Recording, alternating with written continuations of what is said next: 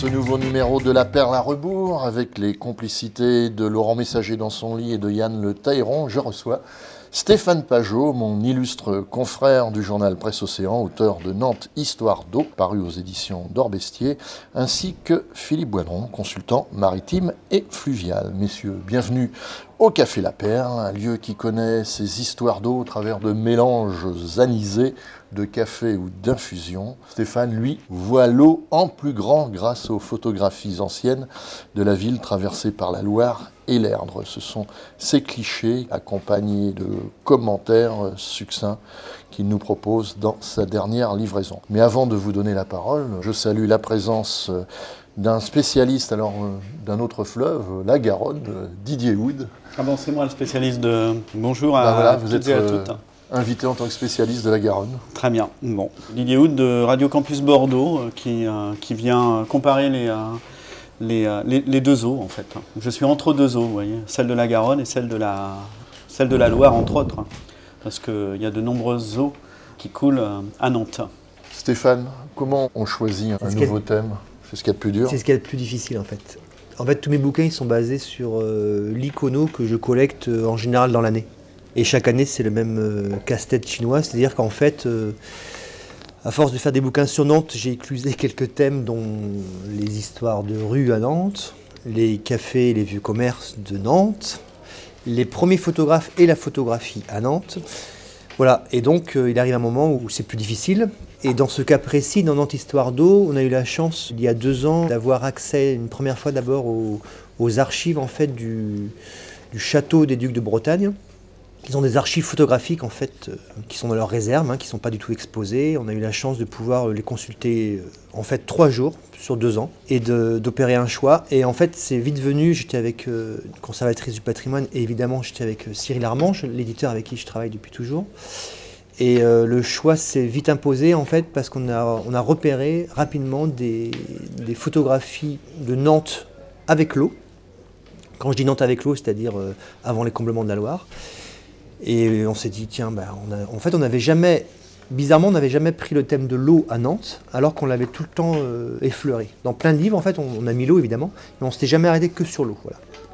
C'est venu comme ça. Le thème est venu vraiment parce que euh, on est tombé sur des, vraiment des pépites, euh, des pépites photographiques. hein. Alors il y en a pas mal, c'est des anonymes, on n'a pas trouvé la piste. Il y en a certaines, j'ai pu retrouver les noms, mais il y en a pas mal qui, qui étaient inconnus. Et du coup, à chaque fois, le choix est assez simple.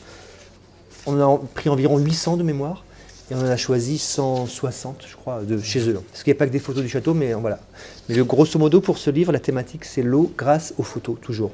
Est-ce que, avant de choisir ce projet, d'autres sont tombés à l'eau? D'autres projets? Oui, parce qu'il n'y a pas assez de photographies pour illustrer un thème. Oui, alors, on a un peu triché, c'est-à-dire qu'il y a eu il y a quand même deux livres qui, qui- qui- où, euh, comme je n'avais pas assez, pas vraiment de thème, c'est des livres généralistes qui sont appelés euh, Nantes retrouvée et Nantes rayonnante. En fait, on a, on a, on a pu mettre un peu de tout. ouais. Mais oui, le thème, c'est ce qui est le plus dur, surtout sur une ville comme Nantes, quand, quand on sait le nombre de livres qui sort euh, chaque année depuis, euh, depuis Gutenberg. voilà, c'est- un, un choix toujours difficile et voilà. On retrouve la, la patte euh, de, de Stéphane Pajot. Ces photos sont accompagnées euh, de commentaires, de, de textes. Ah, toujours. Toujours. L'idée, c'est de montrer une photo, de la raconter, de la décrypter. Tout est là. Et j'ai beaucoup de photos avec un point de vue, ouais. Celui de Stéphane Pajot qui remarque une petite dame sur un balcon. Alors, il y a ça. Et le second point de vue, euh, et c'est là où j'ai mes petits indices, on va dire, des conseillers fluviaux, maritimes ou autres. Et c'est là que des gens interviennent. C'est-à-dire que j'ai des. Évidemment, comme je ne suis pas calé euh, en bateau, en quai, en- et des fois tout simplement en date, la datation, c'est assez compliqué parfois, sauf s'il y a un pont, des choses comme ça. Mais euh, je fais appel à, à quelques érudits. Voilà, et dans ce cas précis, en fait, euh, quand, quand j'ai commencé à voir qu'il y avait des bateaux, euh, j'ai pensé tout de suite à Philippe Boidron, qui est donc un conseiller fluvial et maritime, et qui est, Maritime secré- et fluvial. qui est secrétaire de l'Union fluviale et maritime de l'Ouest. Je lui ai envoyé un mail un soir, euh, très tard, vers minuit, et j'ai eu la réponse très vite, et je me suis dit, là, c'est bien. Et du coup, on s'est écrit comme ça pendant, pendant près de six mois, je pense. C'était des allers-retours. Je lui ai envoyé les photos euh, scannées et je disais qu'est-ce qu'on voit dessus? Lui, me racontait. Et du coup, ça me permet aussi de ne pas me planter parce qu'évidemment, le moindre spécialiste du bateau, s'il ouvre une page et que je parle, je parle d'un roquio ou d'un cargo, il va me sauter dessus. J'exagère, mais euh, voilà. Parce que tous les petits bateaux ne sont pas des roquios, par exemple. Il y a beaucoup de, de- de Nantais qui mélangent. euh, voilà. Philippe, la principale qualité d'un consultant maritime et fluvial, c'est d'abord être insomniaque, non? C'est une qualité pour beaucoup de gens, euh, sauf pour ceux qui veulent dormir un peu plus longtemps que la moyenne. Mais Stéphane est un vieux complice et euh, son, son mail m'a- ne m'a pas tiré du lit, mais m'a- tiré d'une torpeur. C'est toujours passionnant quand euh, un aussi bon amateur, au sens noble du terme amateur, euh, nous envoie des documents comme ça, qu'il déniche. Il sait découvrir des, très très beaux documents certains dont on avait quasiment rêvé ou entendu parler, et là qu'on voit sous nos yeux, et ça permet, c'est une passion commune, à la fois une passion de, l'histoire en général, de l'iconographie qui, m'intéresse aussi beaucoup, et de l'histoire de Nantes dans son rapport à l'eau, mais ça peut être y compris dans les quais, dans les ouvrages d'art, dans l'urbanisme et l'eau, et bien sûr dans les bateaux, qui là est plus mon, métier, mais, mais ma passion est, est large, elle n'est pas que, sur le, bateau en tant qu'outil de, de transport ou outil de, loisir, que c'est aussi un outil de loisir. Et donc ça c'est intéressant quand euh, Stéphane, dès qu'il m'envoie, on avait déjà collaboré sur d'autres sujets et sur des, sur des identifications de photos, mais, mais avec le même esprit que par la petite lorgnette de la petite histoire, on arrive à raconter aussi des choses qui sont fondamentales pour le, aussi un peu la fondation de cette ville, qui a- qui est- même si elle l'a ou bombardée, enterrée, remblayée, hein, elle a un rapport à l'eau qui est à la fois complexe, riche et intéressant. Didier Stéphane Pajot, vous évoquiez justement la, la multitude d'ouvrages euh, qui ont été écrits sur, sur Nantes, sur son histoire. Alors je ne sais pas si c'est le cas dans, euh, dans toutes les autres villes euh, de France ou si c'est véritablement propre, hein, ce côté prolixe, vraiment propre à Nantes. Alors si c'est le cas, pourquoi? Je pense que c'est vraiment euh, propre à Nantes parce qu'on, je pense à des villes comme Bordeaux ou Lyon, il existe des livres, mais il n'y en a pas, beaucoup en fait. Alors, j'ai pas fait de calcul, mais je, sais qu'après Paris, c'est la ville qui enfante, on va dire, génère le plus de livres sur elle-même.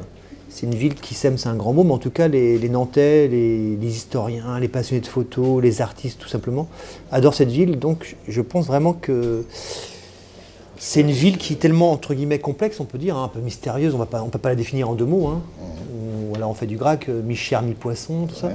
Mais c'est une ville, je pense, qui, qui génère beaucoup d'envie de la, de, de la raconter. Mais même euh, moderne, au niveau moderne. C'est-à-dire qu'on voit bien les artistes, Oui, oui, qui, les- qui- graffeurs, tous ces gens.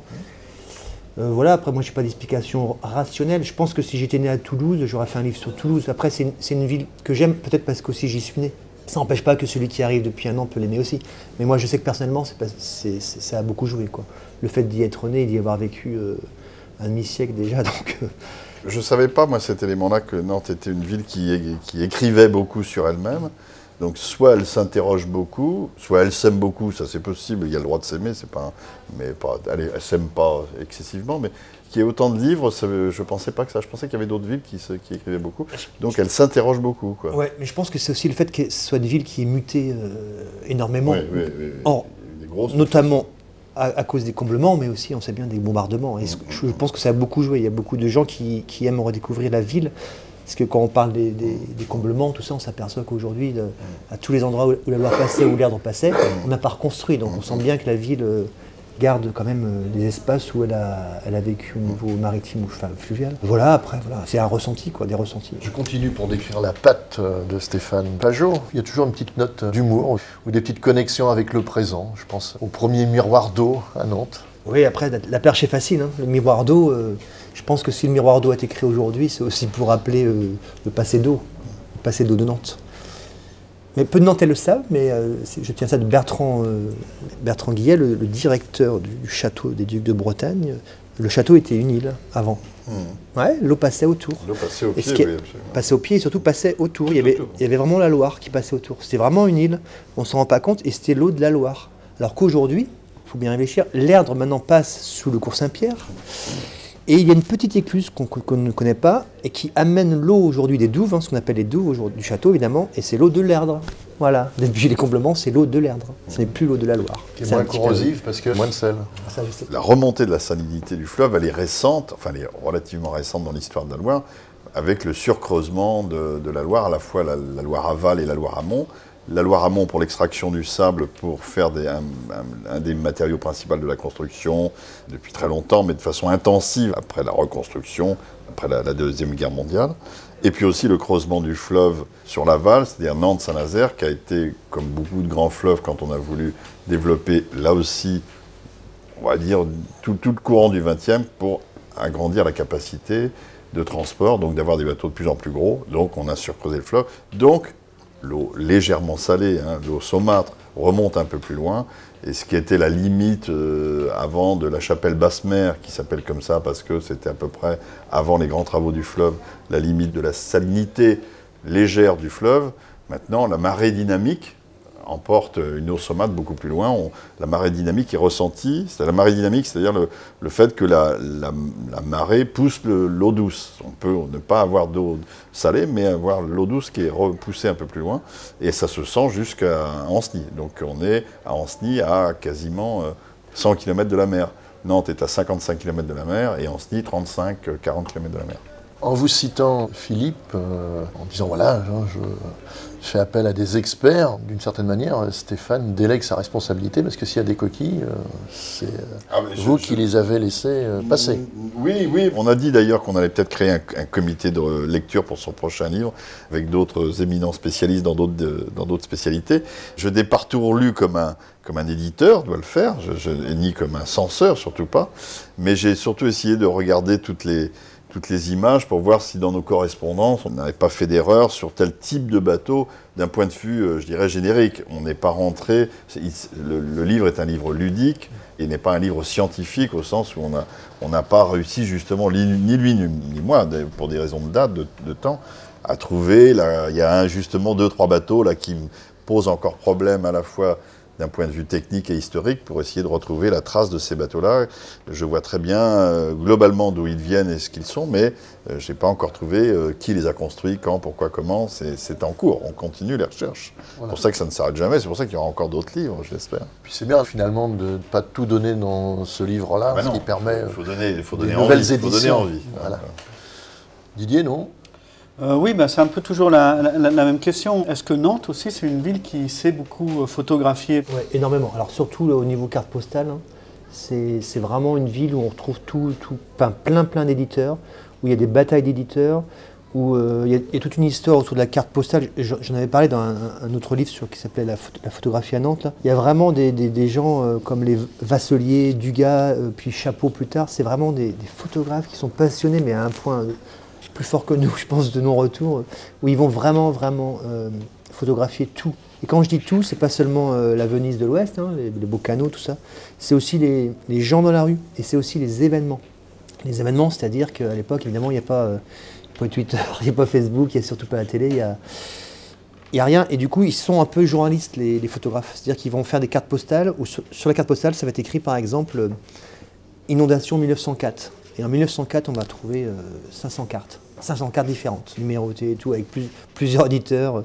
Et on les vend, on les vend, et, on les vend. Et en plus, les gens sont contents parce que c'est vraiment euh, là qu'ils apprennent et qu'ils voient leur ville ben, sous l'eau, évidemment. On voit la rue Kervégan, on dirait vraiment Venise. Tout est sous l'eau. Ils vont faire pareil avec les inventaires.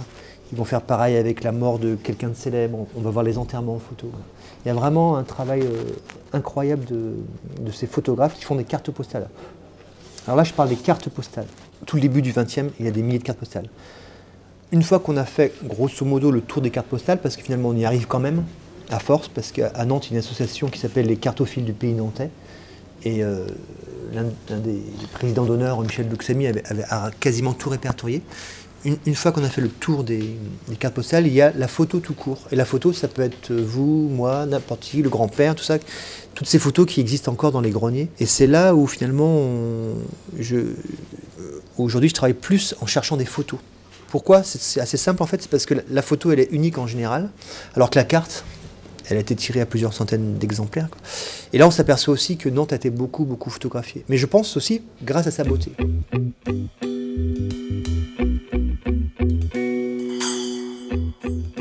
Stéphane Pajot, auteur de Nantes Histoire d'eau paru aux éditions d'Orbestier, Philippe Boidron, consultant maritime et fluvial, sont les invités du magazine.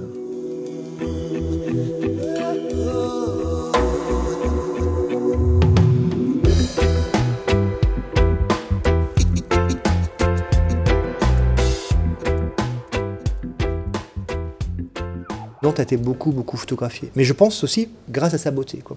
À sa beauté, après, peut-être parce que euh, Nantes, ça fait partie, quand on regarde vraiment l'histoire de la photo. Alors, l'histoire de la photo, elle commence en 1839.